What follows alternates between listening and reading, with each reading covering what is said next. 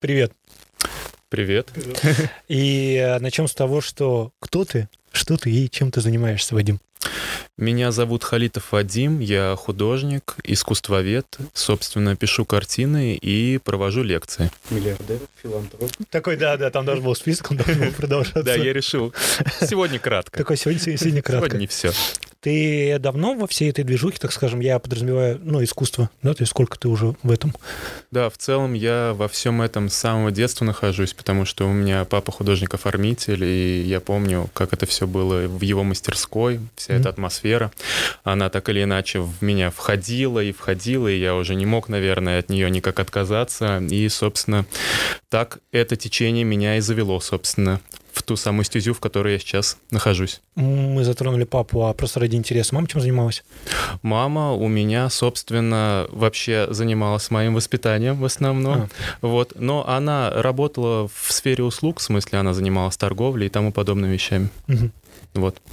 Но в целом родители были настроены так, чтобы так или иначе развивать меня культурно и я помню, как если папа привера- прививал мне какие-то художественные навыки, да, даже в художественную школу меня а, отвел первый раз, когда я там поступал туда, то мама все время читала мне художественную литературу, в особенности сказки.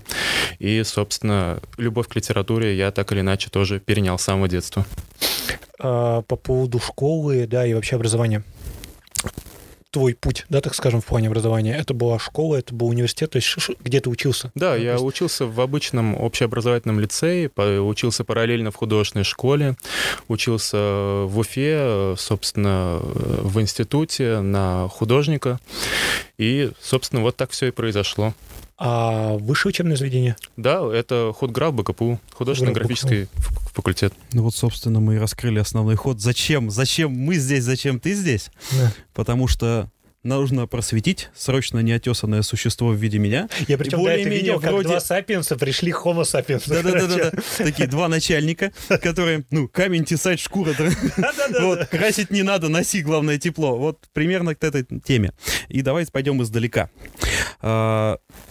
Как понять, что такое, что перед тобой искусство, а не просто какой-то непонятный продукт творения? Приклеенный к стене банан. Да, Я это тебе- отличный вопрос, который зачастую мне задают люди, когда узнают, что я искусствовед. Это самое распространенное, собственно. Есть много разных теорий по поводу того, что же является искусством, а что не является. Но есть такая самая романтическая и самая приятная, которая говорит о том, что искусство — это сны наяву. Вот все, что ты можешь себе представить, и сделать материальным. Это и есть искусство. Ну, то есть художники все время только и занимаются, что расширяют понятие того, что есть искусство на самом деле. Но я понимаю, что скептический взгляд твой настроен таким образом, что нет, я тебе не Что ты мне верю. заливаешь? Вот. Но есть другое, как другая теория касательно того, что институции решают, что есть искусство, а что нет. Вот есть, значит, у нас музей, есть галереи, есть художники, и приносит, значит, художник какое-то свое полотно, и ему говорят, ну да, это вот есть отсылки к традициям, да, действительно, ты пользуешься определенными техниками, которые так или иначе устоялись. И да, мы решаем все вместе, что это искусство. Решаем, они говорят, да, хорошо, решаем. И вот, собственно, так искусство и становится искусством. Но вот если уж так говорить, да, как будто бы кто-то за тебя решает, какая-то теория заговора, да, есть такая, что вот эта картина, она Мгм. искусство, а это не искусство. Ну вот, ну, даже вот, э, хорошо, пой- пойдем другим путем. Вот у нас, значит, есть, например, вот это я не подкупаю, не подкупаю. Вот что это такое? Столько именно Что стоит это? наш Ну, подкаст. формально картина. А если еще проще сказать, что это такое? Просто бумажка, по сути. Да, это бумажка, по сути говоря, бумажка, как, на которой что-то нарисовано.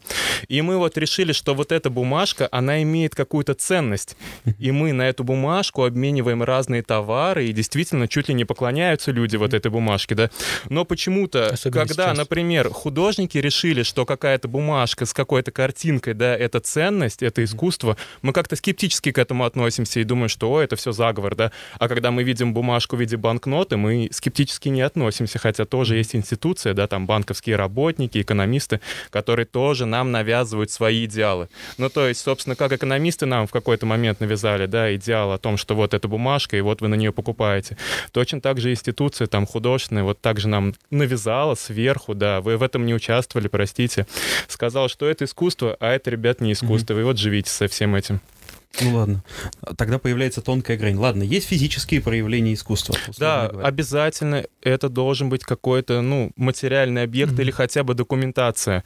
Потому что если нету ни документации, ни материального объекта, то это не, собственно, искусство, это философия. Угу. Мы должны понимать, что если никак материально не воплотилось... Под документацией ты подразумеваешь, да, что, если, например... Вот эта картина того-то, того Нет, Или... если, например, перформанс прошел, угу. да, после него ничего же не осталось после перформанса. Вот человек там отыграл на сцене, что-то сделал, но есть же видеозапись перформанса или есть хотя бы сценарий а, перформанса. И, собственно, вот это документация. Как некое доказательство. Да, но если говорить еще проще, да, ну что вот такое искусство? Это некий объект, который имеет идею. И, конечно, желательно, чтобы эта идея, она соответствовала и своему времени, времени, была актуальна сейчас, да, но при этом, чтобы она была еще и вне времени. И вот когда вот эти вот две точки сходятся, когда вот этот вот mm-hmm. объект обладает идеей, которая интересна людям и сейчас, и интересна будет людям потом, то обычно это становится искусством. Ну, возьмем обычный пример, там, э, «Грачи прилетели». Все mm-hmm. же знают такую картину, да? Ну, то есть вот почему она такая известная и нравилась как там нашим прабабушкам, так и у нас вызывает какие-то теплые чувства? Mm-hmm. Да потому что, что наши прабабушки выходили из дома, видели вот этот вот пейзаж, да, вот этот вот серый снег, вот эту церквушку покосившуюся, да, этот заборчик черный. Да мы выходим, мы видим абсолютно, абсолютно то же самое. самое. У нас вот сейчас Хотя как прошло раз... столько да, лет. Да, прошло столько лет, уже 200 лет картине, угу. а она по, сей, по сей день актуальна. Ну вот, собственно, оно и есть, когда сошлось вневременное, и, собственно, угу. то, что было актуально тогда. Поэтому так он и стал очень популярен. В одном из выпусков э, про вино если не смотрели, обязательно посмотрите. Мы задавали вопрос, естественно, связанный с тем, что нужно ли разбираться в вине. Ну, то есть, с одной стороны, его можно просто выпить и как-то почувствовать, да, так скажем, нравится, не нравится. Или можно там почувствовать нотки, откуда оно и так далее. Аристократическое происхождение. Вот это вот, да. То есть, я чувствую э, там вялый, там, я не знаю, не виноград или там еще что-то. В искусстве надо ли разбираться? это вот и то же самое, что привести, например, китайца да, сюда, и он uh-huh. на своем языке вам что-то будет говорить поймете вы что-то. Ну, какие-то звуки, да, может быть, там, коничуа ну, или еще что-то, да, что да, может быть, через эмоции что-то mm-hmm. прочтете. То же самое и в искусстве. Вот художник, он говорит на своем языке, и этот язык, он, собственно, выражается mm-hmm. в картине. Если ты понимаешь этот самый язык, да, то, конечно, тебе будет гораздо интереснее смотреть на то, что перед тобой представлено. А если этот язык тебе непонятен, то, собственно, тебе не будет, конечно же, так интересно все это mm-hmm. смотреть и изучать.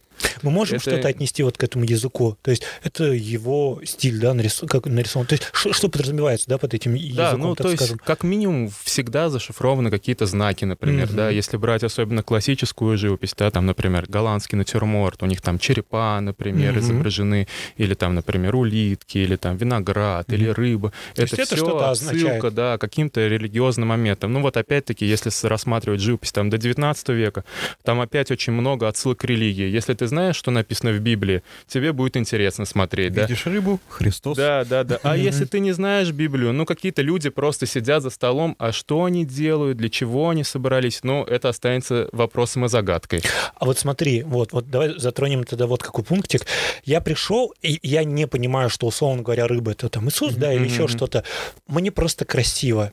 Да, то есть, ну, это нормально или нет? Мне нужно дальше копать и разбираться в этом. То есть, вот как правильно, если это вообще правильно? Я еще, знаешь, что хотел еще затронуть, какую тему? Мне всегда казалось, что какой-либо музей, галерея, это вот прям для интеллигенции. То есть, туда приходишь, стоишь то есть, и разбираешься. Или можно просто так прийти и сказать, красиво, классно. Что есть правильно? Это вот... абсолютно твой личный выбор. Если тебе хочется просто прийти посмотреть, то надо прийти и посмотреть. Mm-hmm. Если тебе это нравится, ну тебе это нравится. Если не нравится, то не нравится. Это личный выбор. То есть все-таки нет да. ничего. Но просто вся проблема заключается в том, что начиная с 20 века такое понятие, как красота и эстетика, они вообще становятся не важны oh, для да. искусства. Там зачастую красоты никакой не найдешь, особенно в первой половине 20 века. Mm-hmm. Художники, наоборот, делали все наименее красивное, как бы а, а эстетичное, да, то есть делали все так, чтобы показать, что они против вот старых вкусов. Но во второй половине они уже как-то начали думать, ну, чтобы какой-то коммерческий успех имело произведение, оно же должно как бы выглядеть привлекательно, чтобы его хотелось приобрести, и тогда уже, да, можно говорить о какой-то эстетике. Давай затронем точку тем, э, тему образования и вообще насколько ты, знаешь, остался не то чтобы довольным, но насколько у тебя было легко или сложно после того, когда закончил университет, как-то реализовываться дальше как художник, или как, как вот началась твоя монетизация, то есть с чего она началась? Да, на самом деле, к сожалению, как я осознал, образование не построено таким образом, чтобы сделать из тебя успешного художника. Но успешного с точки зрения, Вообще... что перебиваю, как Чтоб поучить, ты да, что-то? вообще был художником в целом, а, да. Так. Ну, то есть они, конечно, есть, конечно, совсем преподаватели, которые уходят пить чаи просто на все занятия, или на, иногда вообще не приходят. Да, хорошо, если он пришел, открыл тебе двери и посмотрел, сел ли натурщик, например, это прекрасно. О, господи, вот. ну, это жестко. Да, но, то есть, э, есть, были, конечно, и хорошие преподаватели, которые действительно чему-то тебя учили, но зачастую тебя обучали каким-то техническим приемам, да, там, как надо резать гравюру, например, или как надо писать маслом. Но и проблема еще заключается в том, том, что, во-первых, технологии, они уже утрачены. Ну, не, не многие знают, как надо писать маслом, да, то есть я, например, могу сказать о том, что я не представляю, как надо правильно писать маслом. Там есть очень много тонкостей, которые никто, может быть, уже и не помнит и не знает. Это единицы, наверное, остались. Mm-hmm. Вот. Но а, а почему-то вот этими материалами тебя учат работать, о которых, может быть, не все знают, да, а говорить о современных материалах никто не говорит. Почему-то там не пишут акрилом, например, не говорят там в вузах, как писать акрилом, да, не говорят, как работать там с мультимедиа, да, которые действительно сейчас популярны, актуальны. То есть вот такие актуаль... еще поговорим обязательно. Да, актуальные вещи, они как будто бы не затрагиваются.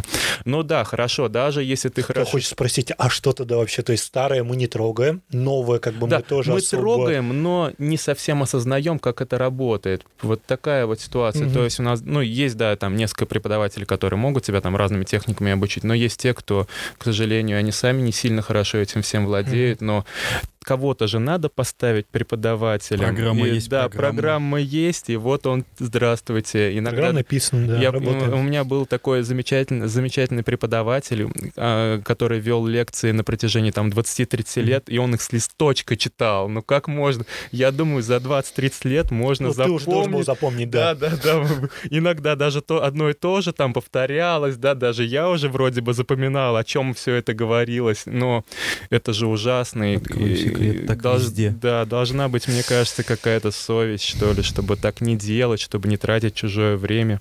Вот. Но и главная проблема... Да, хорошо, вот тебя обучили технике, ты вроде бы даже умеешь рисовать, но если ты умеешь рисовать, это не значит, что ты художник, понимаете? Mm-hmm. То есть есть много людей, которые замечательно рисуют, но они совершенно не знают, что с этим делать и как двигаться.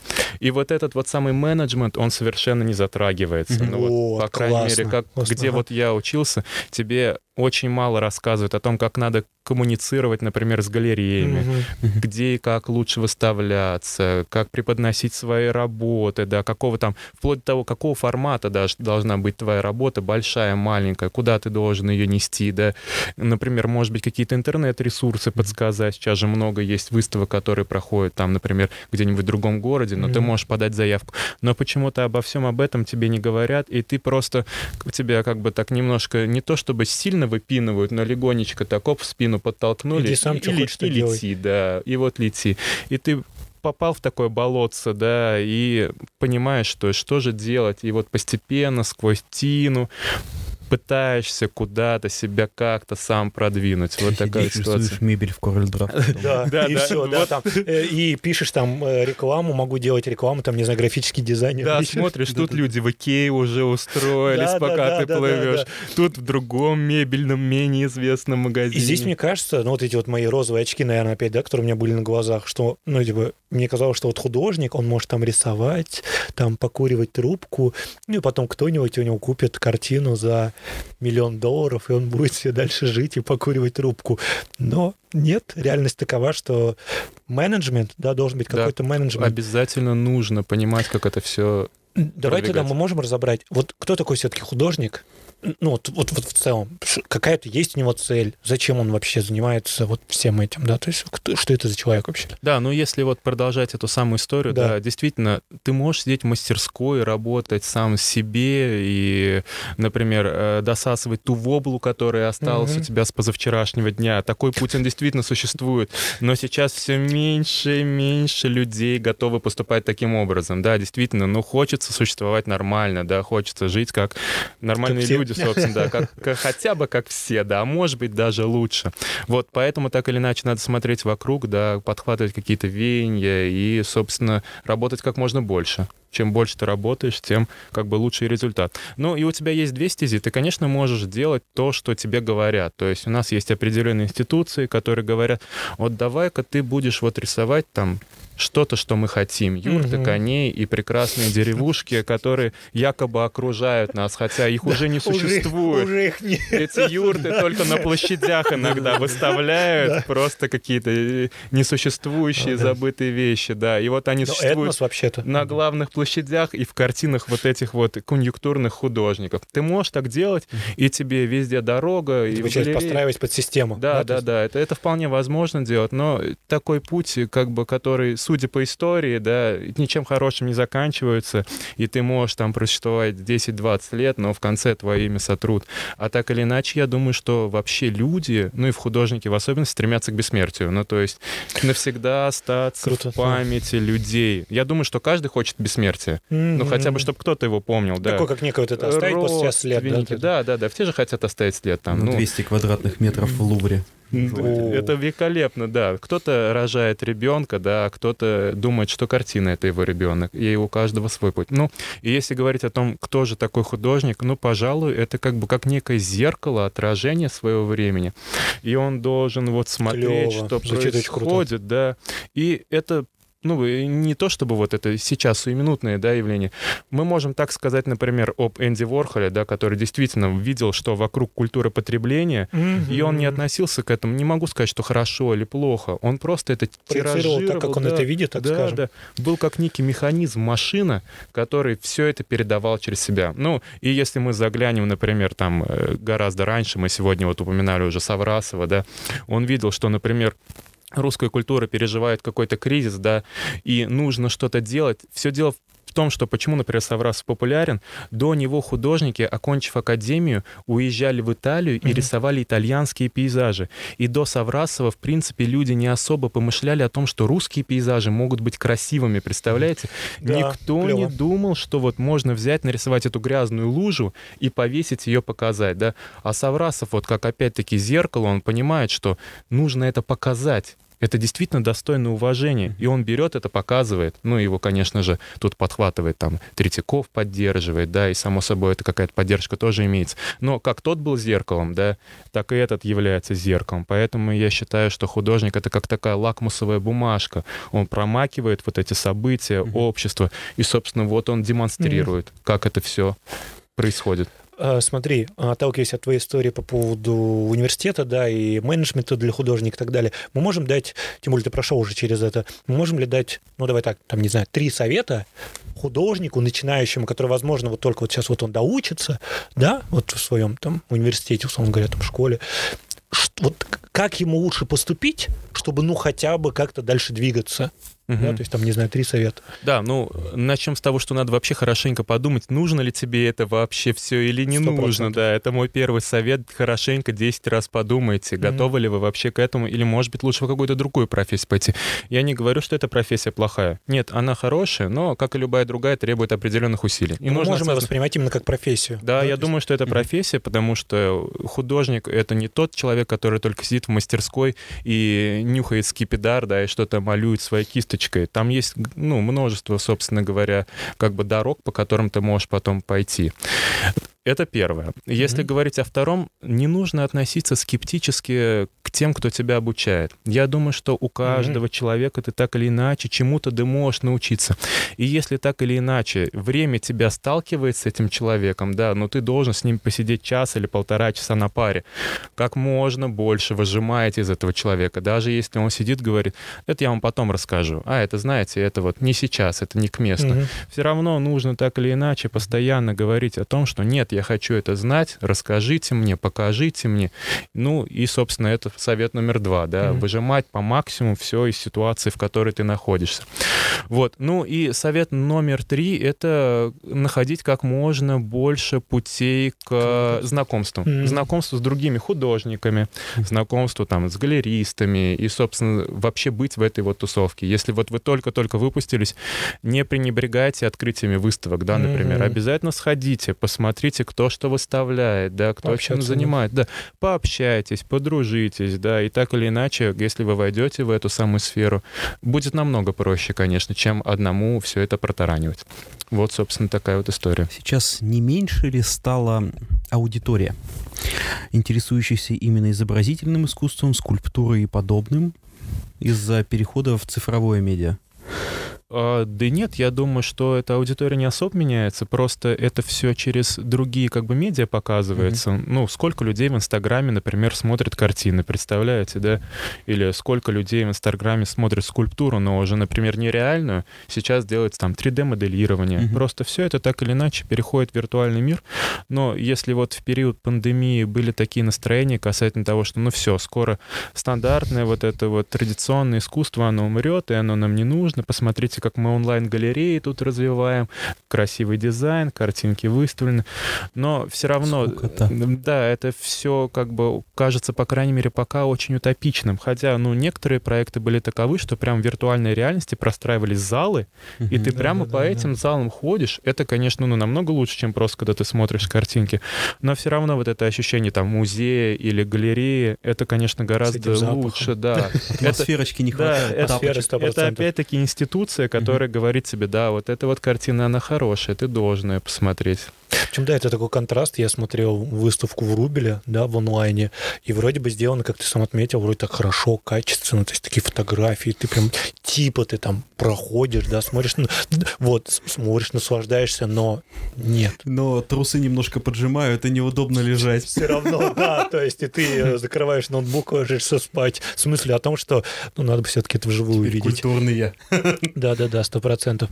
А, кроме всего, кроме того, что ты художник, ну, об этом еще на самом деле поговорим, ты еще и лектор. А, да, есть, все верно. С чего это началось? Как, как это вообще к тебе пришло? Да, это началось все абсолютно случайно, но я, конечно, всегда, как у меня вообще, безусловно, был курс по истории искусств на протяжении всех лет обучения.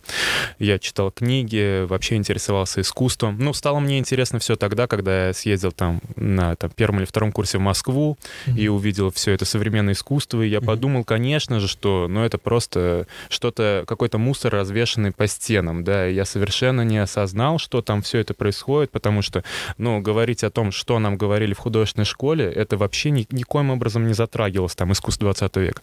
Я вам даже больше скажу, там, проучившись 5 лет по программе, там, э, собственно, на художника, да, mm.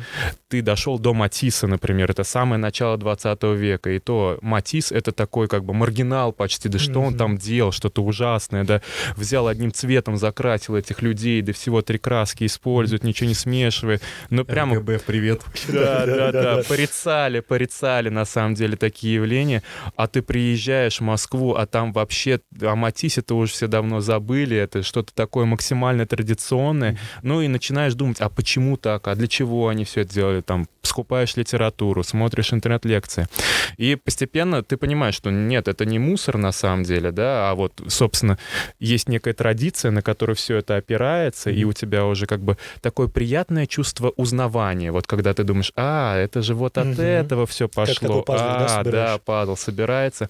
Вот. Ну и потом просто произошел такой случайный момент, что я работал в государственной художественной школе, и ко мне подошла зауч и говорит, а как вы относитесь к истории искусств? Не хотите начать преподавать ее? Там у нас преподаватель заболел. Я говорю, ну, почему бы и нет? Это когда было? Это Давно было лет, наверное, 5-6 назад примерно. Вот. Но я там проработал недолго, где-то полгода, и, собственно, потом э, на год у меня история искусств была заброшена, и меня позвали, получается, в другую художественную школу, художка, в которой я сейчас работаю, и, собственно, угу. там вот я преподаю историю искусств.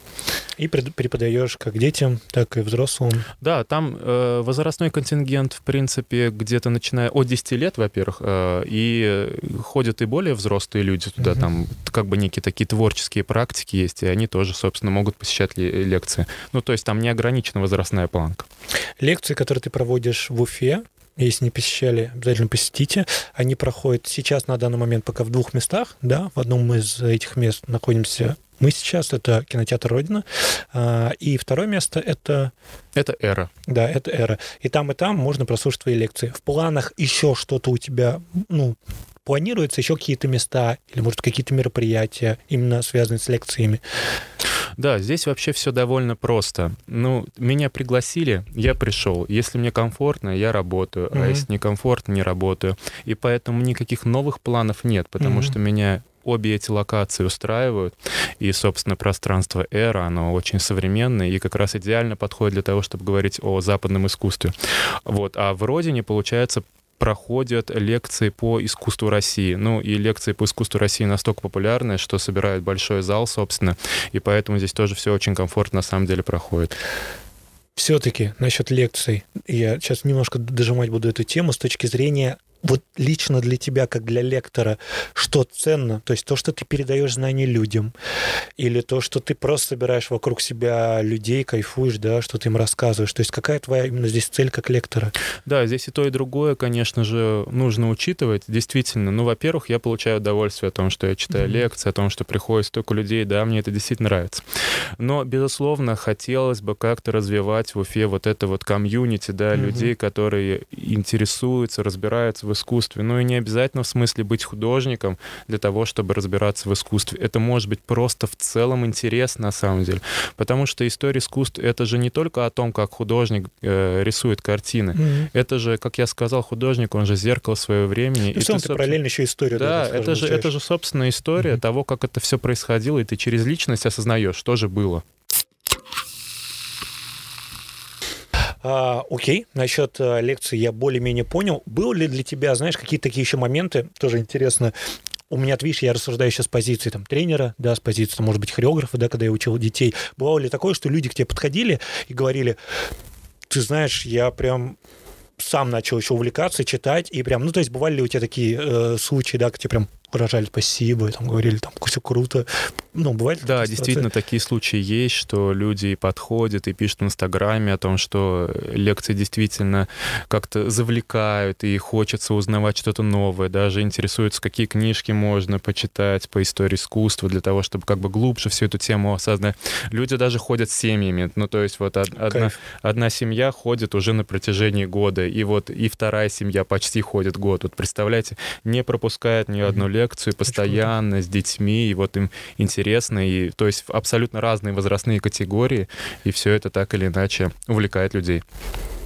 Тебе огромный-огромный, на самом деле, респект за это. То есть я, я сам посещаю да, периодически лекции, и приходите, это стоит того.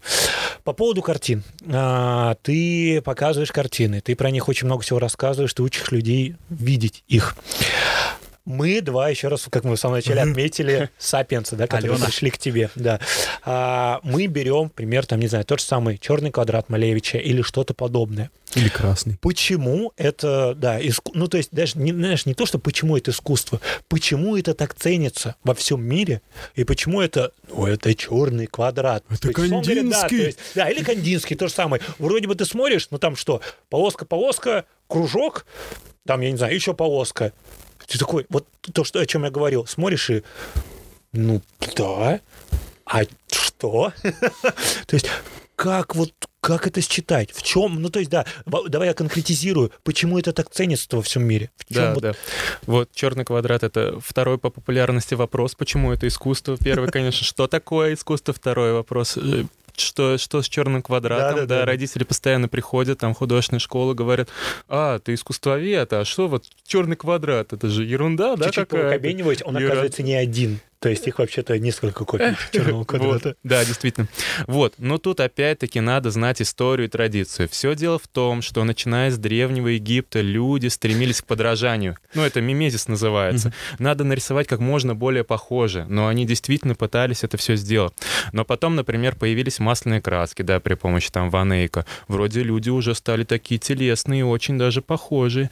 А потом, например, появился Тициан, и он начал эти масляные краски более густо накладывать складывать. Mm-hmm. Картины стали такие фактурные, эффектные, и художники думают, да, надо так работать, действительно. Объем, пошел. Объем, да. А потом, например, пришел Караваджо, он говорит, а давайте еще световые эффекты добавим. Прямо ярко будем что-то освещать, а что-то погружать в тень. И картины стали, во-первых, телесные, да, такие уже, человек стал человеком, да. Потом они стали такие фактурные, интересно смотреть на поверхность, mm-hmm. и еще и эффектные. Ну и Рембрандт это все потом как бы oh. сделал синтез, и все. И, по сути говоря, дальше живу живопись после Рембранта уже не шла. Мне нравится эта мысль, да, то, что после Рембранта все. Да, и потом начинаются у художников всякие игры. Игры там в классицизм, в барокко, давайте все сделаем попышнее, а давайте все сделаем там как рококо более таким нежным.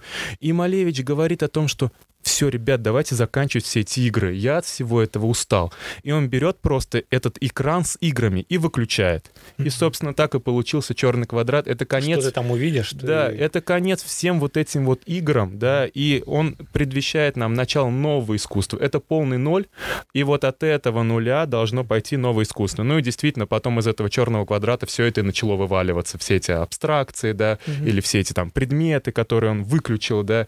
Вот это, собственно, начало начала 20 века, поэтому он так и ценится художником. Можем ли мы здесь еще так просуждать, что вот этот черный квадрат, он как будто дал определенную свободу или второе дыхание вообще искусству? Да, и вот здесь вот важно понять, почему вот вы и Кандинского, да, тоже упомянули, почему вообще абстракция как таковая может быть, да, и вообще зачем люди делают абстракцию, почему бы не рисовать то, что есть в реальном мире.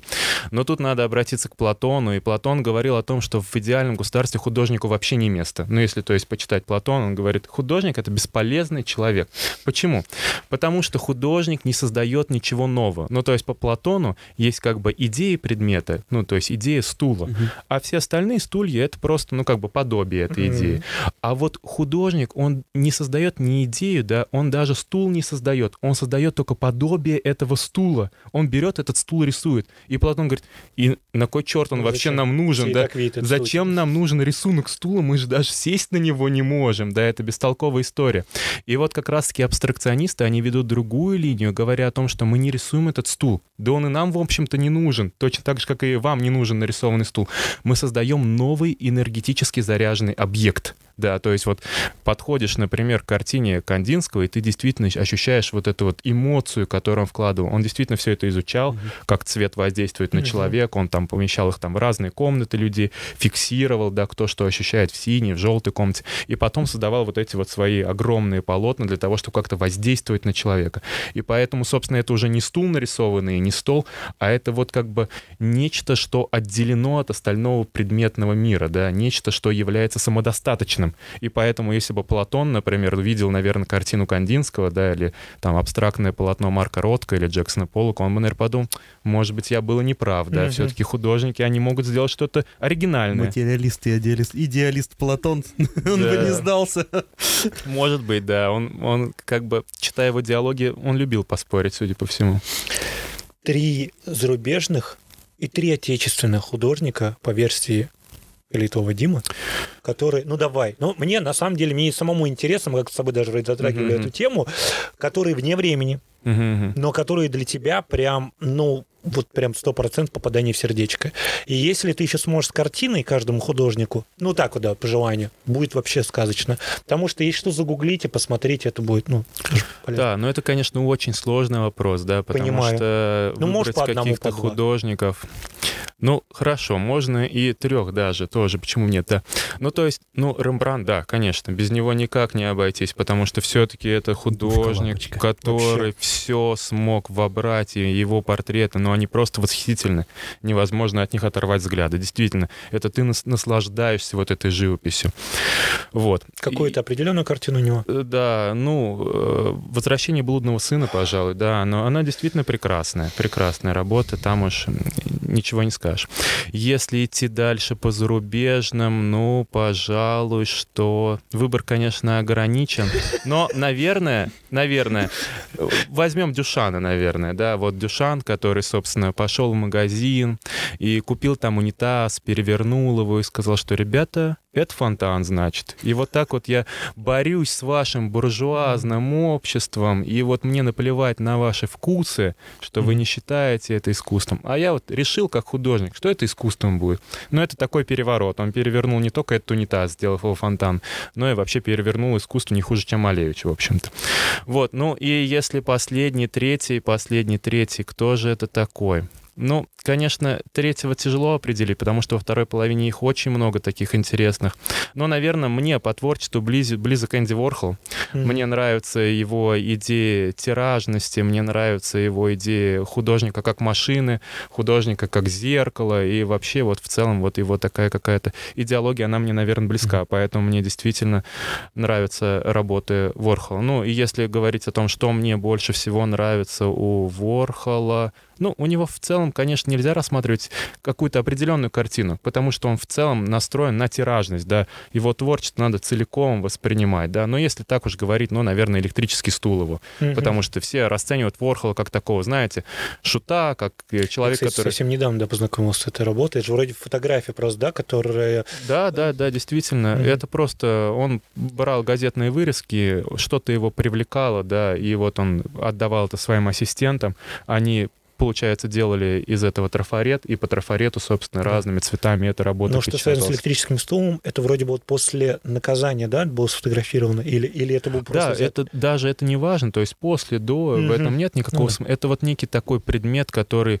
одновременно, он как бы и не убивает. Он-то не обладает никакой волей, да, чтобы mm-hmm. убить человека, но вместе с тем он Какая убивает. У него аура, опять же. Да, да. смерти. Да, вот да, это, да, да, да. И как бы все думают, о, Ворхол, там он Мерлин Монро печатал, да, там Бананы продавался, да, все вот эти вот вещи. Но на самом деле он рассуждает о жизни и смерти очень часто, да, в своих работах. И вот эта вот работа, это как раз-таки есть именно вот эта история. Ну, теперь перейдем к русским художникам, да. да. Ну, тут э, о русских, конечно, тяжелее говорить. Ну, начнем с конца. Наоборот, начнем в смысле вот с ближайшего времени. Если говорить о том, кто мне нравится из русских художников, ну, это, наверное, Илья Кабаков. Он, в смысле, популярен и по сей день, и он жив, с ним все в порядке. Но живет он уже сейчас в Америке. Я думал, во Франции. Э, вот, да. И, ну, он такой человек мира, конечно, он может и там, и там быть. Для него это не проблема. Это такой вот русский романтический концептуализм, который, конечно, отмести нельзя. И опять-таки, если как, как бы говорить о какой-то его конкретной работе, тоже довольно-таки тяжело, потому что у него все надо рассматривать вот в, во всем вот этом вот развитии, да. Одна работа, она постепенно перетекает в другую, и в целом все это вот нужно знать, да, от чего он шел и к чему он, собственно говоря, пришел. Вот. И это, э, если говорить даже еще о более современных художниках, да, почти таких, может быть, даже метамодернистических, да, метамодернизм, который провозглашает, это такая группа, как АЕС плюс F.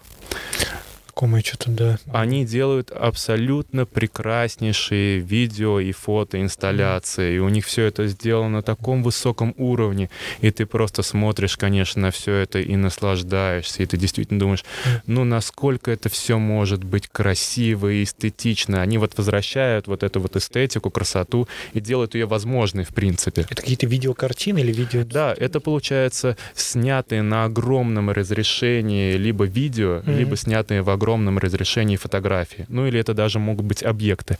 Они как бы кажутся реальными, но они зачастую бывают и, и сюрреальными. То mm-hmm. есть там люди могут быть с хвостами, например, да, или там с рогами, или это могут быть вообще там полуживотное, получеловек. Они все пребывают в каком-то действии. Ну и самое главное, что это выстраивается в какой-то нереальный мир, но ты можешь в него поверить. И тебя это очень привлекает эстетически. Просто красиво смотреть на это, понимаете? Это действительно очень важно. Ну и последний у нас русский художник остался. Ну, это Малевич, конечно же, да. То есть без Малевича мы никуда уже деться вообще не можем, потому что это все-таки, когда он создал «Черный квадрат», о нем можно говорить вообще бесконечно, да, и обсуждать его бесконечно. Но если бы он, наверное, этого не сделал, то искусство было бы какое-то совершенно другое, принципиально другое. Mm. Я думаю, ты понимал, что я задам тебе этот вопрос, или Слава, возможно, задаст этот вопрос. О, пока сейчас, этого не знаю. Сейчас, сейчас насчет цифрового искусства. И как ты относишься сейчас ко всей этой истории с NFT? И к тому, что это тоже ну, это сейчас набрало какие-то сумасшедшие обороты, да. Видишь ли ты в этом будущее и как, ну, твое отношение к всему этому? Да, э, вот если говорить о цифровом искусстве, ну, как бы, как мне кажется, тут заключается некая проблема. Дело в том, что, ну, как я опять-таки думаю, цифровое искусство еще находится в неком поиске языка. Ну, то есть вот, mm-hmm. когда ты рисуешь маслом, ты же понимаешь, что ты можешь нарисовать маслом, но зачастую это какие-то реалистические картины, mm-hmm. да? Ну, то есть если ты делаешь что-то более условное и декоративное, ты берешь акриловые краски, например, mm-hmm. да? А если ты, например, делаешь там совсем плоскостную стилизацию, то ты можешь там сделать, например, в линогравюре ее. У каждой техники есть свой язык. Да, это безусловно так.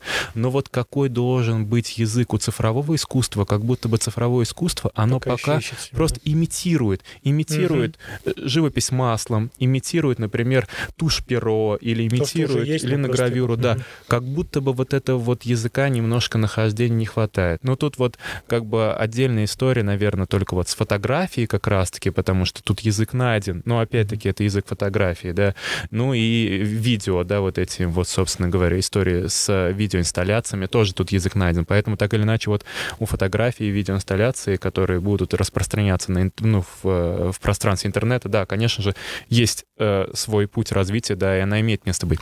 Если говорить об NFT, да, это как раз-таки вот те самые картинки, которые, в принципе, можно было и акрилом нарисовать, да, но художник садится за планшетиком, рисует их там в фотошопе, ну, как бы имитирует тот или иной язык. Но я не отрицаю возможность всего этого, потому что, опять-таки, ну, так вот сложилось. Мы не можем повлиять на то, чтобы сказать, ребят, нет, все, давайте закроем все эти NFT, мы вот тут петицию подпишем, и вообще мы против всего этого. То есть в любом случае это будет. Если да, оно то есть... есть, то... И вот почему это все вообще появилось, как я думаю? Ну, потому что э, если люди жили, например, в постмодернистском обществе, они были такие очень циничные, они не верили в индивидуальность. Ну, взять того же самого Ворхола, он прямо вот говорит, я вот все тиражирую, тиражирую, тиражирую, никакой там ауры не существует, mm-hmm. Никакой индивидуальности.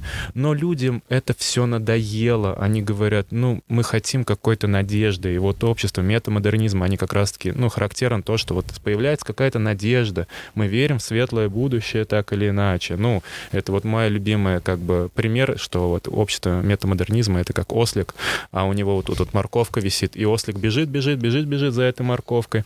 Мы хотим сделать мир лучше, но не знаем, увидим ли мы этот лучший мир или не увидим. Очень это надеюсь. Скорее, ну, хорошо, ладно. Вот. И вот, и вот мы хотим чего-то, нам какая-то надежда нужна. И вот люди, когда покупают эти самые NFT, это и есть та вот самая надежда. Самая надежда. Они думают, да, что да. вот, наконец-таки мы обладаем чем-то индивидуальным, потому mm-hmm. что мы это купили. В интернете очень много картинок, но они не наши все. А вот эта вот картинка, она, она действительно она моя. Одна. Да. Она Ее можно тиражировать в смысле, да, ее могут взять другие участники и ставить там себе на аватарку или запилить в Инстаграм, но, но она не типа ваша. Типа купил. Она, да, не моя. ваша, ребят. Это вот, да, это, да, это действительно парадоксально, но вообще наш мир весь абсурдный, да, как бы тут уж не о чем говорить. 100%. Вот, ну и здесь вот это вот как бы какое-то желание коллекционировать вот это вот как будто бы раньше устаревшее, да, вот, ну помните, да, например, ну мне кажется, наши родители, они больше увлекались коллекционированием марок, или как мы в детстве собирали наклейки. Вот я сейчас смотрю на современных детей, они не хотят ничего такого материального, да, или нематериального иметь, иметь какую-то коллекцию чего-то, да. Они собирают в интернет-пространстве. Да, да. А мы даже, помните, как картинки ВКонтакте сохраняли, да? Конечно. А сейчас разве сохраняешь? Ну, уже не так активно все это действует. И вот общество снова говорит, нет, нам надо что-то собирать.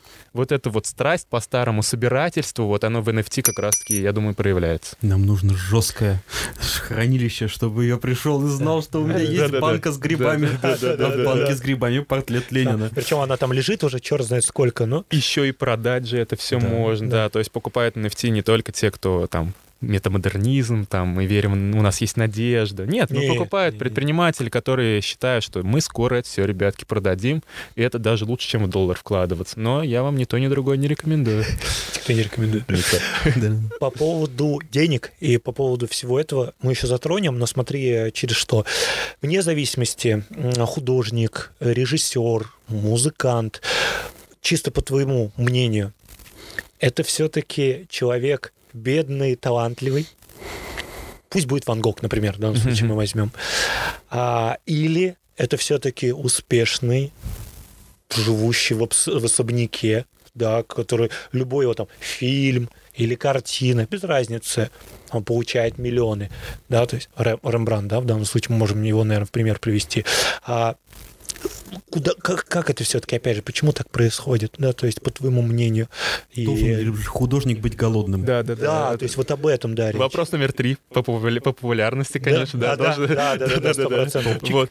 И если мы говорим о Ван Гоге, раз уж вот он был Да. упомянут, дело в том, что сейчас все больше и больше исследователей склоняется к тому мнению, что это был сформированный имидж. И даже вот эти вот письма, А. которые он писал, это все было сделано. ухо. На- ну нет, это пьянка. Надо разделять как бы просто пьянство, пьянство и имидж, понимаете, да. Ухо он отрезал, судя, судя по Я, всему. я такой кручу в голове, думаю, пьянка, да, пьянка. Классно попил, вообще ухо порезали, вообще просто супер. Вот. Ну да, он действительно злоупотреблял просто алкоголем, и поэтому, судя по всему, ухо порезал. Но его картины при жизни продавались. Это действительно так и есть. Ну, не то, что у него одна картина продалась. Продавалось больше. Он, конечно же, не жил там ни во дворце, ни в Ну замке. Но вот знаете же, просто существует такая категория людей, которые любят заниматься самокопанием, и как бы хорошо у них даже все это Ну и происходило. да, Да, и драматизация. Но плюс ко всему, у него же брат был, по сути, арт-дилер, и он понимал, да. как надо выстраивать траекторию, да, так, чтобы остался, ну, тот или иной человек в То истории. есть, да. возможно, там за рычажки, за И там этот... драматические истории, они прям цепляют за Да-да-да. наше сердце, понимаете? Я думаю, что все это вот так вот все продумано. Как не хочется в это верить во все. да, ну вот э, реальность такая. Но в этом логика есть. Да, ну это как вот спросит, например, там, э, у тебя через, например, э, с 30 лет, кто был королем русской эстрады? Ты скажешь, Филипп Киркоров. Ну, потому что так вот имидж был простроен, что Ну Филипп да. Киркоров Все Король знают. эстрады, да. Это вот ну, вас Ван... Вот, а теперь к Рембранту, да. То есть Ван Гог, в принципе, не был уж такой бедный, судя по всему. А вот с Рембрантом другая история. Он был очень популярный, был очень богатый, но он очень любил коллекционировать. И он скупал просто абсолютно все, что только мог скупить. Старые одежды, скупал манекены, любил пировать очень сильно. И к концу жизни он стал максимально беден. Он просто скатился в нищету. Да, ну и у него проблема была не только личностная, но и проблема была внешняя. В то время бушевала чума. Многие думают, что Ой. чума — это только средневековое явление, но это вообще совершенно не так. Это ложное в смысле утверждение. И, собственно, от чумы умирали его близкие, и это ухудшало его эмоциональное состояние. Посмотрите его, на его последний автопортрет. Это старик, убитый жизнью. И вот эти вот черные глаза, которые он рисует у на этом, собственно, автопортрете, они дали потом толчок в 20 веке. Эти глаза, они показывают, что человек обращается не к внешнему миру. Ко, Его ко внутреннему да, внешний идея, да. мир вообще уже не интересен. Да Мгм. все уже. Ты от него ничего не ждешь. Ты смотришь только себя. внутрь в себя, в глубину, да. Ну и потом вспомните там картины Модильяни, вот эти его женщины с черными глазами.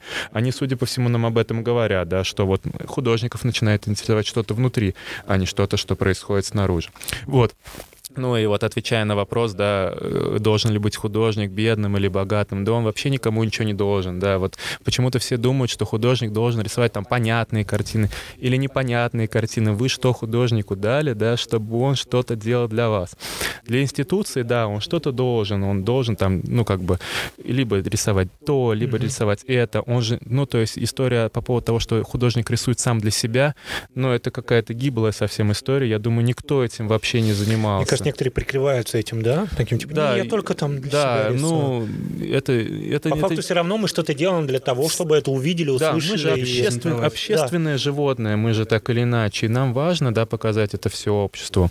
Вот, ну, и это выбор каждого, да, будешь ты беден или будешь богатен, и, и- или будешь богат. Но, конечно, иногда за тебя решает время. И насколько бы ты там талантлив не был, да, того же самого там Малевича взять или Кандинского, которые просто умирали в нищете, потому что 20 век их просто Да, сожрал. Просто сожрал людей, да, у них не было выбора, они не, не хотели там рисовать нам такие картины или сякие картины, они просто вот внутреннему побуждению так или иначе следовали, и, собственно, вот что получилось, мы знаем. Но сейчас немного другое время, оно уже э, более лояльно, что ли, относится к художникам, даже не более лояльно, а более безразлично, я думаю. Ну, то есть, если Мгм. раньше, например, картины это было каким-то явлением, да, целым, Почему, например, передвижники были так популярны? Да потому что это как телевизор был. Не было Ютуба, не было Инстаграма. Люди ходили в Третьяковскую галерею посмотреть, что там вот в этих экранах есть. Это же, по сути, экран, да, который рассказывает тебе какую-то историю о твоей жизни или о жизни твоего соседа. Поэтому картины были популярны.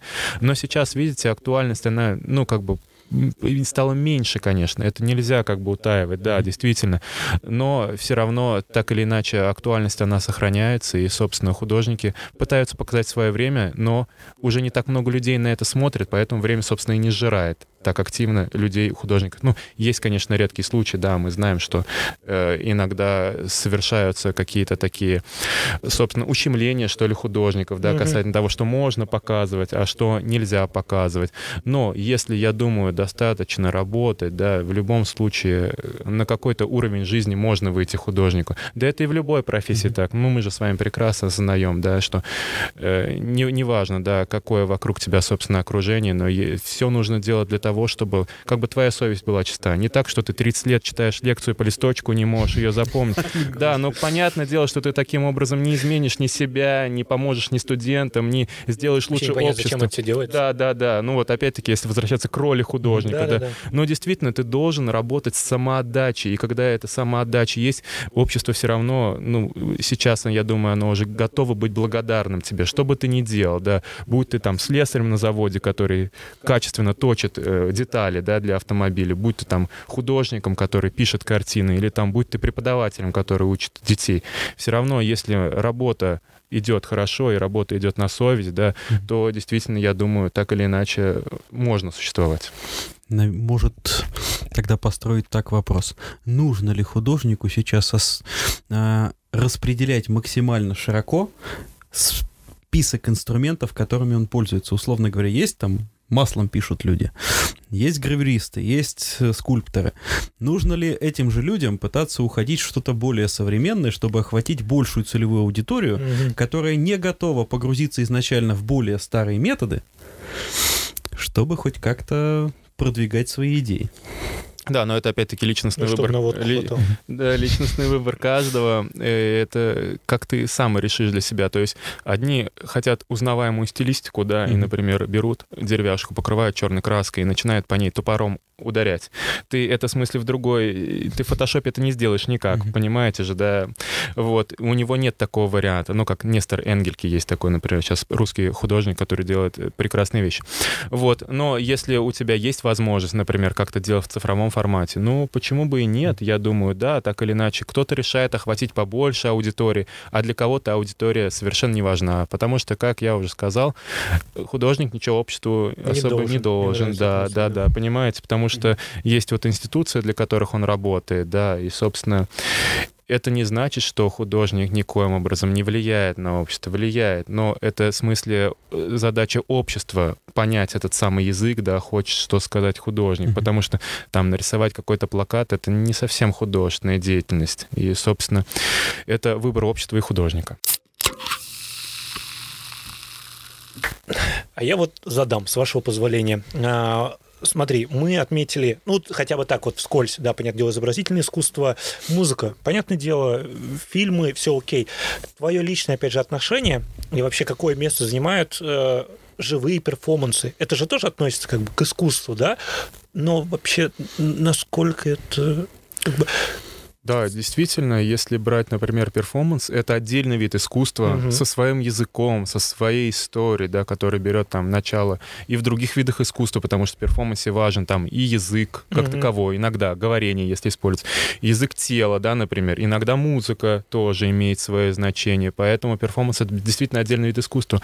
И вот как раз-таки художники перформанса, если, например, там брать э, венских акционистов или Абрамович, да, известную угу. художницу, улицу, они же действительно говорят довольно-таки понятным языком, в принципе, да, то, что они хотят сказать. Но и при этом это все выглядит очень художественно. И поэтому нужно отметить, что перформанс, безусловно, имеет место быть. Но нужно разделять в смысле перформанс, да, и разбрызгивание красок на холсте. Вот, это в да. смысле совсем разные вещи. И мы вот тут, же мне кажется, это прям скользкая тропинка такая. То есть, я не знаю, я хотел сначала привести один пример, думал, ладно, я прям воздержусь, хорошо. Допустим, вот там мужчина сел, его забрасывают там помидорами, да, и вот это его перформанс. Что-то он, наверное, этим доносит. Что-то можно тут почерпнуть. Но вот тут почему вот сколько тропинка, с моей точки зрения, что вроде искусство, а вроде бы ты просто сидишь, тебя помидорами забрасывают. То есть вот как, как отличить это? психиатрию от искусства? Да, Какой-то, это, да, это, опять, да, то есть возвращаясь. Да, это хороший вопрос. Да, ну вот смотрите, тут, э, во-первых, есть сплав факторов, да, которые определяют, искусство mm-hmm. это или не искусство. Самое главное, возможно, это новизна. А вообще кто-то делал примерно то mm-hmm. же самое. Может ли okay. это снова впечатлить? Должен же быть какой-то вау-эффект. Ну вот вы смотрите картину, но если нет никакого эффекта вау, да, ну не хочется смотреть. Mm-hmm. А перформанс то же самое. Если мы, например, сто раз видели, как мужчина мужчину закидывают помидорами, то вау-эффекта не будет. Согласны, да? Ну, ну и вот отличный пример, я помню, у нас был предмет такой в университете, назывался он «Психология творчества», и нам как раз-таки пытались прямо вот навязать точку зрения по поводу того, что есть искусство, а что не есть искусство, прямо по программе. И вот нам говорил преподаватель, вот мужчина вышел и на снег э, написал какое-то имя. Mm-hmm. Это искусство или не искусство? И он нам говорил, нет, это не искусство, ребят, потому что там, потому что не искусство. И все, и все да. Потому это вот, ты потому. Это вот надо краски брать и вообще медведя рисовать. А вот то, что он написал, это вот ерунда. Вот, но посмотрите, многие люди писают на снегу, да, если вау-эффект, нет. Но значит, судя по всему, это не искусство. Ага. Но, однако же, может ли он ввести в это какую-то новую идею? Но помните, ведь недавно была такая история, как появилась э, большая куча экскрементов из снега. Помните, нам э, да, конечно, в Санкт-Петербурге да, да, да, да. Такая Там вот, скульптуру такая поставили, вот, да, да, скульптура просто из снега, покрашенная в коричневый снег, которая, собственно, ну, была какашкой. Что ж тут скрывать, да? Ну, это вот, ну, мы немножко отошли от темы перформанса, но мы вот как бы так не, да, около да, темы, ага. да, искусства рассуждаем вообще. Может ли это быть искусством или нет? Ну, э, мы понимаем, да, что это какой-то я, ярко, ярко выраженный да, процесс против общества, но если мы, например, возьмем э, то, как э, э работал с этой же темой там Марсель Дюшан, Дюшан, когда он взял унитаз и перевернул его, сделал фонтан. Но это, конечно, да. Это если мы, опера, да, если мы берем Манзони, который брал и свое дерьмо в банке, в общем-то, э, помещал, да, это немного тоже другая история, потому что он делает из этого почти реликвии, понимаете? Там огромная традиция идет за вот этим вот произведением искусства, да. Имеется ли какая-то традиция вот за этой кучей из снега? Судя по всему, нет. И мы пришли ко второму фактору, это, собственно, традиция. Если первое — это вау-эффект, эффект, есть ли он или нет. А второе, это обязательно традиционная какая-то подоплека должна быть всему этому. И то есть вот посмотрите, ну как бы как я считаю, да, если есть вау-эффект и если есть традиция, то уже можно считать, mm-hmm. что это искусство. Ну и третий, собственно, компонент — это, конечно же, идея, которая закладывается. Мы об этом с вами в самом начале mm-hmm. говорили, да, касательно того, что что ты вообще хочешь этим сказать, да. Но ты можешь... Вот у нас, к сожалению, в России критика как таковая не развита, и художники э, привыкли сами рассказывать о своих произведениях. Да, это действительно так либо у нас картина совсем повествовательная, там э, грачи прилетели, ты понимаешь, что грачи, грачи прилетели, прилетели. На, на твоей картине, да.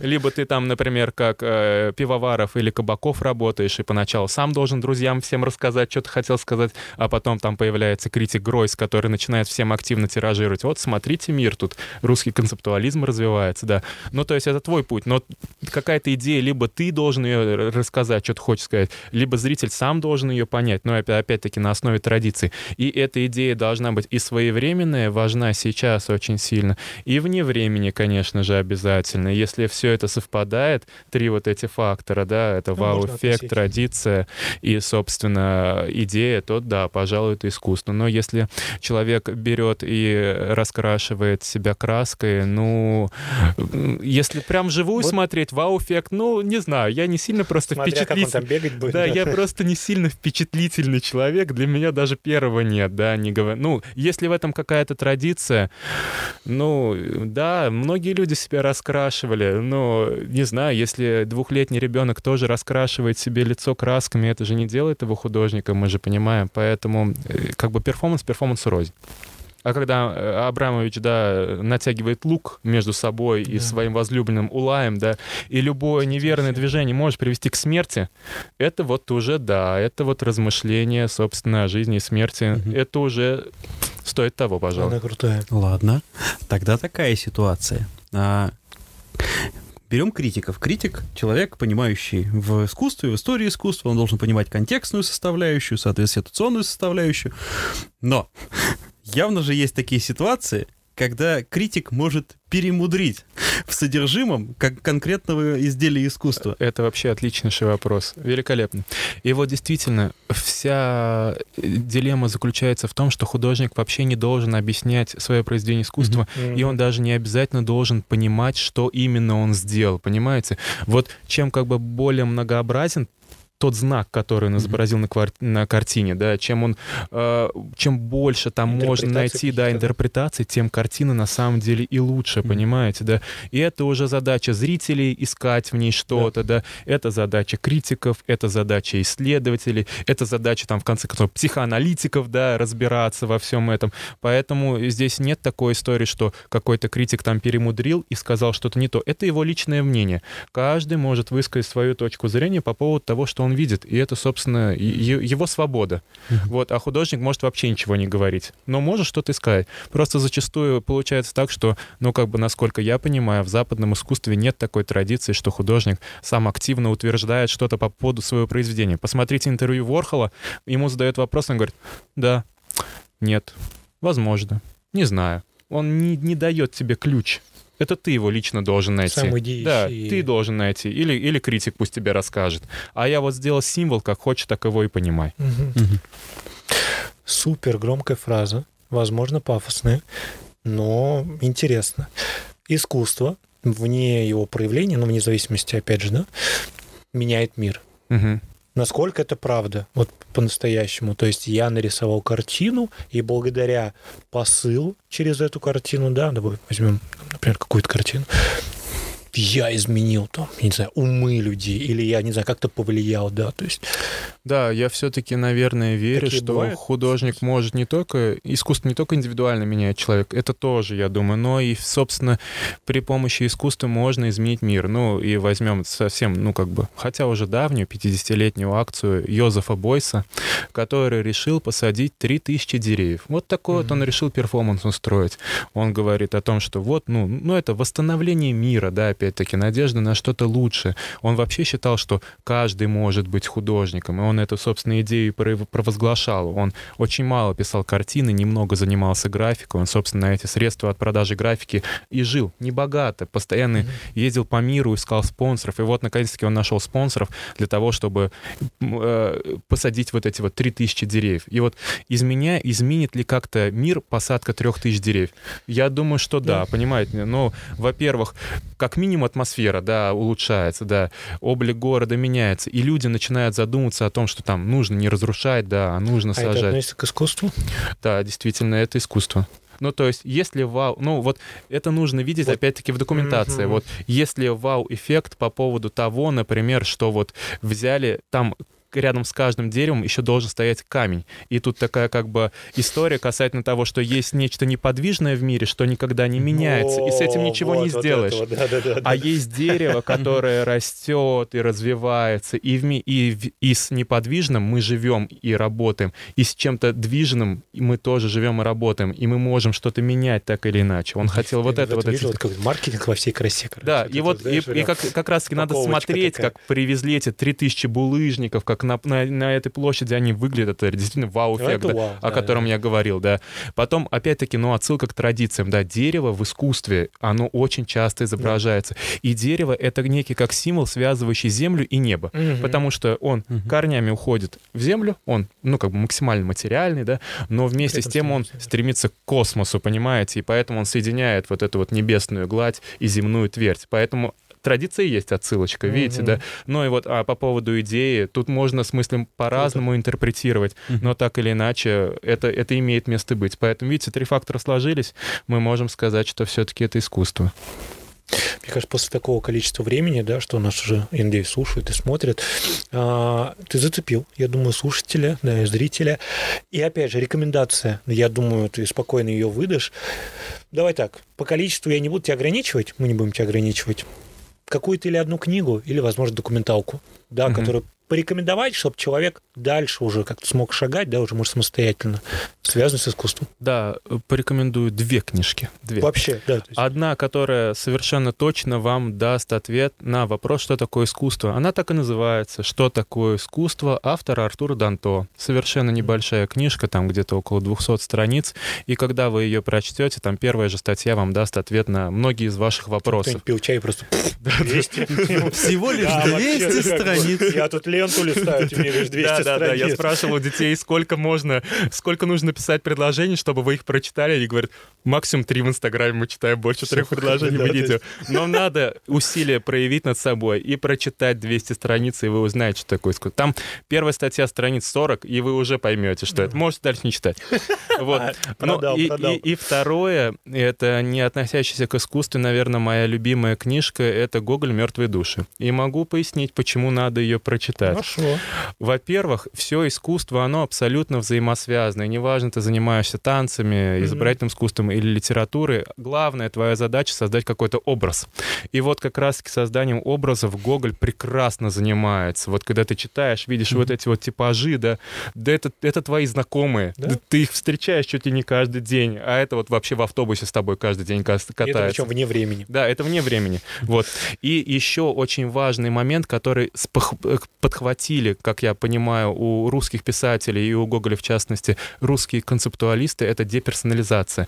Гоголь был Мгм. очень образованным человеком. Он там жил в Италии там, вместе с Ивановым, но пишет так, как будто бы это написал какой-то, знаете, необразованный человек из какой-то глубинки. Мне очень нравится его язык, он максимально понятный, максимально яркий, но этот при- прием называется деперсонализация. Мгм. И вот этот вот прием, я думаю, очень важен в искусстве, собственно говоря, 20 века, когда ты не от своего имени говоришь, а от имени какого-то персонажа. Ты создаешь себе, опять-таки, какой-то имидж.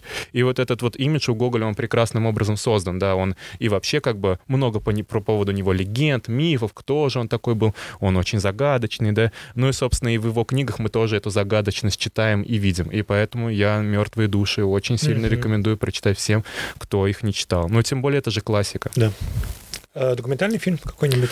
Если говорить о документалке, тут, конечно, разброс э, Прекрасно э, понимаю. огромнейший, но я вам советую для того, чтобы изучать историю искусства, это как изучать английский язык. Нельзя просто так взять, посмотреть одно что-то и точно сразу все понять. Мгм. Поэтому мое, мой рецепт — это каждое утро, пока вы кушаете, смотреть какой-нибудь небольшой фильм. Есть, например, отличная программа по каналу «Культура», называется «Естественный отбор». Она уже идет там на протяжении пяти лет выпуске э, 30 минут всего лишь, Мгм. и там одна история 10-минутная. Ну, то есть, если вы каждое утро будете 10 минут хотя бы уделять и узнавать что-то о каком-то новом художнике, это действительно э, даст вам какое-то э, продвижение вперед. Ну, или, например, «Цвет времени» тоже есть на телеканале «Культура». Отличные передачи, которые, в принципе, не сложны к восприятию и доступны абсолютно для всех. Самая проблема, что культура морально недоступна для всех. Ну все, мне кажется, на этом возможно ставить эту жирную точку. Хорошо. И не только канал. Ну, конечно же, это, это круто. В самом начале мы затронули еще то, что ты, ну, ты вообще-то сам художник, да, и... Где смотреть тебя? А? Где тебя смотреть? Да, да, где тебя смотреть и что вообще с твоими работами?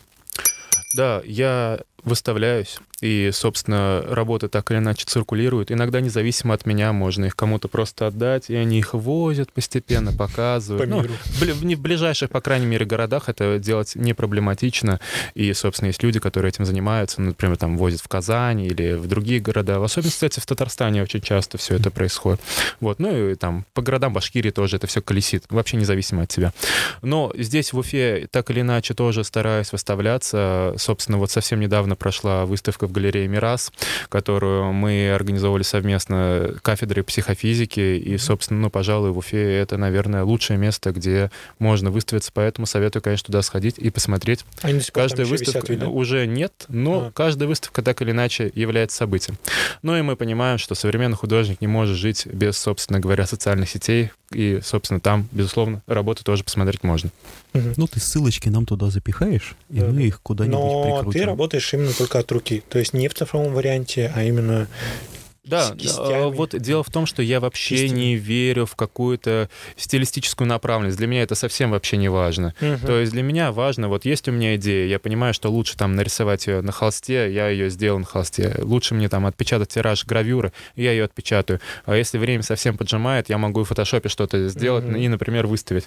Ну, то есть, да, я понимаю, что нарисовать в фотошопе что-то гораздо быстрее, чем натянуть холст, там, э, собственно, загрунтовать его, проклеить и вся вот эта история. Поэтому все зависит только от того, насколько мне быс- быстро нужна эта работа. А вообще подготовительный этап я всегда делаю на компьютере. Я вообще очень-очень мало рисую от руки. От Мгм. руки я делаю только вот уже что сказать, наоборот. даже. контрольный вариант. Я, я почти не То рисую. есть, он там. говоря, ты собрал всю картинку, Да, да, я там коллажирую, соединяю различные образы, что, собственно, мне вот Чтобы- свойственно цитатность какая-то, там беру что-то оттуда, что-то отсюда, все это в Photoshop соединяю, потом, может быть, ну, распечатываю, смотрю, что как к чему могу на большой формат распечатать, и потом уже переношу, собственно говоря. Чтобы не закрашивать, как художники. На 18 слое Да, снизу Да, на да, да, рентген ну, диагностики был О, найден да, да, человек с серьгой. Да, Что да. он хотел этим Но сказать? Проблема в том у художников, что они думают, это дурацкая картина, я ее закрашу просто, и поэтому там находят человека с серьгой, им просто было лень натягивать новый холст, вот в этом вся проблема.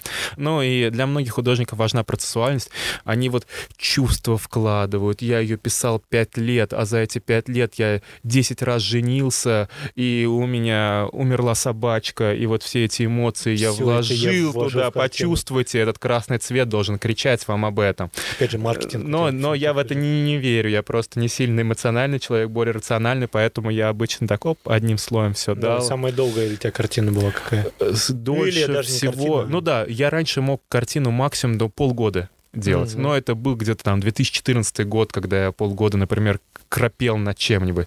Но сейчас уже нет. Я думаю, что в месяц вполне можно уложиться. Но бывает такое, что у тебя замысел какой-то появляется, и ты его вынашиваешь. Вот самое как бы длительное именно выносить вот Мгм. этот замысел. Ты гуляешь, ты ходишь, ты там ешь, спишь, и у тебя в голове все это крутится, ты думаешь, так, это лучше так сделать, нет, это лучше так, или нет, или нет. так. И постепенно, постепенно, и у тебя щелкнуло, и все, ты садишься за компьютер, все это сделал, сколлажировал, эскиз нарисовал, и все. А в материале изготавливать это несложно. Ну, то есть, само по себе там написать картину акрилом, да, или сделать гравюру, это вообще дело десятое. Это можно научить кого угодно. Это Рисовать может каждый. Ну, точно так же, как может каждый там вытачивать детали, да, или, например, клеить обои. Ну, конечно, кто-то делает лучше, а кто-то делает хуже, это понятное дело. Но в любом случае все это могут делать, все. Нарисовать, нарисовать научить можно каждого. Мгм. Вот такая ситуация. Чем ты вдохновляешься? Да, меня вдохновляет вообще абсолютно все, окружающий мир, события, которые происходят вокруг меня. Я люблю смотреть фильмы, ну, так или иначе, подхватывать, может быть, даже какие-то тренды, и я не стесняюсь этого.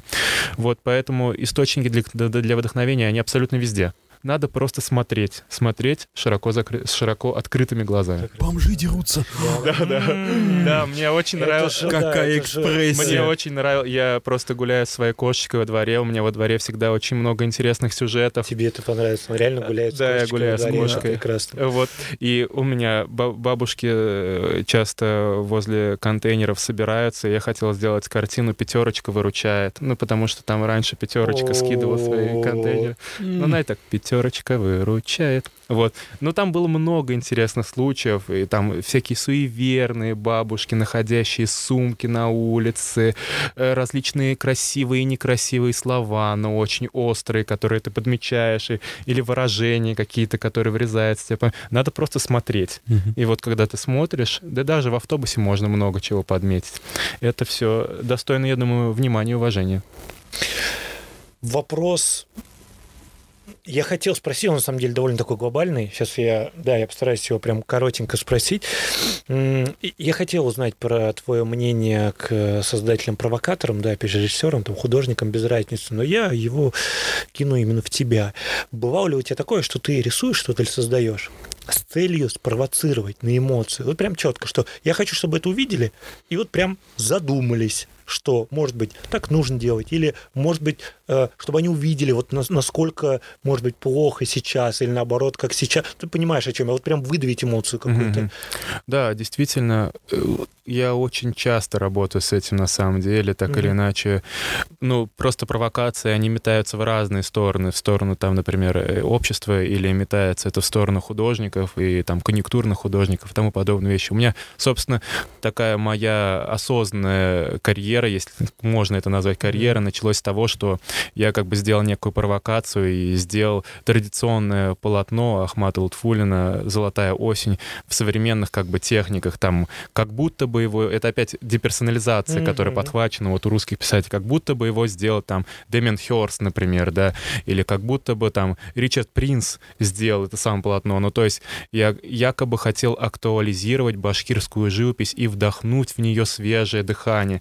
Но на самом деле, конечно же, мы понимаем, что это просто такая пощечина тому, что ну хватит уже обмусоливать всю эту историю, ребят. Ну да, я понимаю, что традиции для вас важны, но вы делаете абсолютно одно и то же. Я вот хотя бы вам немножко другой путь показываю, но и то это такая издевка как mm-hmm. бы над вами. Это все, конечно, прошло, и я не раз уже об этом говорил, что Союз художников обратил внимание на эти картины, и не то чтобы в положительном, наоборот, в отрицательном моменте, но и позвонили, собственно, в это самое выставочное пространство, пространство и сказали, ах, это Халитов, пусть даже не помышляет о том, чтобы вступить в наши ряды ну, так обойтись нашим, как бы, героем национальным, это, конечно... И вот, собственно, я понял, прощупал вот этот вот пульс, да, и я действительно, собственно, по, по сей день и работаю. Но чаще все-таки работаю именно вот с провокацией в культурном слое, да. Но со временем ты не понимаешь, где вот эта грань теряется тебя и вот этого персонажа, который занимается издевкой вот над этой вот башкирской живописью. Потому что ты понимаешь, что ты вот таким образом поступая, единственный, ну, один из немногих, по крайней мере, кто действительно развивает эту живопись вот в своем... Толкает да, ее. толкает ее, да. С одной стороны, ты как бы смеешься над всем этим, а сейчас ты уже думаешь, а, а ты действительно смеешься над всем этим и уже вроде как не понимаешь, смешно это или, или не смешно это все. И вот такая вот ситуация двоякая довольно-таки получается. Такой развивающий тролль. Ну да, да, да, да получается, что так. Спасибо тебе огромное, Вадим. Это была супер приятная беседа. Я лично ее очень кайфанул. Я думаю, Славка тоже. А, бегом все на лекции. Слушайте Вадима, он плохого не посоветует и плохого не расскажет. Вот. Вам спасибо за приглашение и дальнейшего развития вашим вашим подкастом. Не будьте австралопитеками. Ура. И Ура. чтобы к вам приходили интересные люди обязательно, чтобы они Спасибо. искали вас или вы искали их. Спасибо.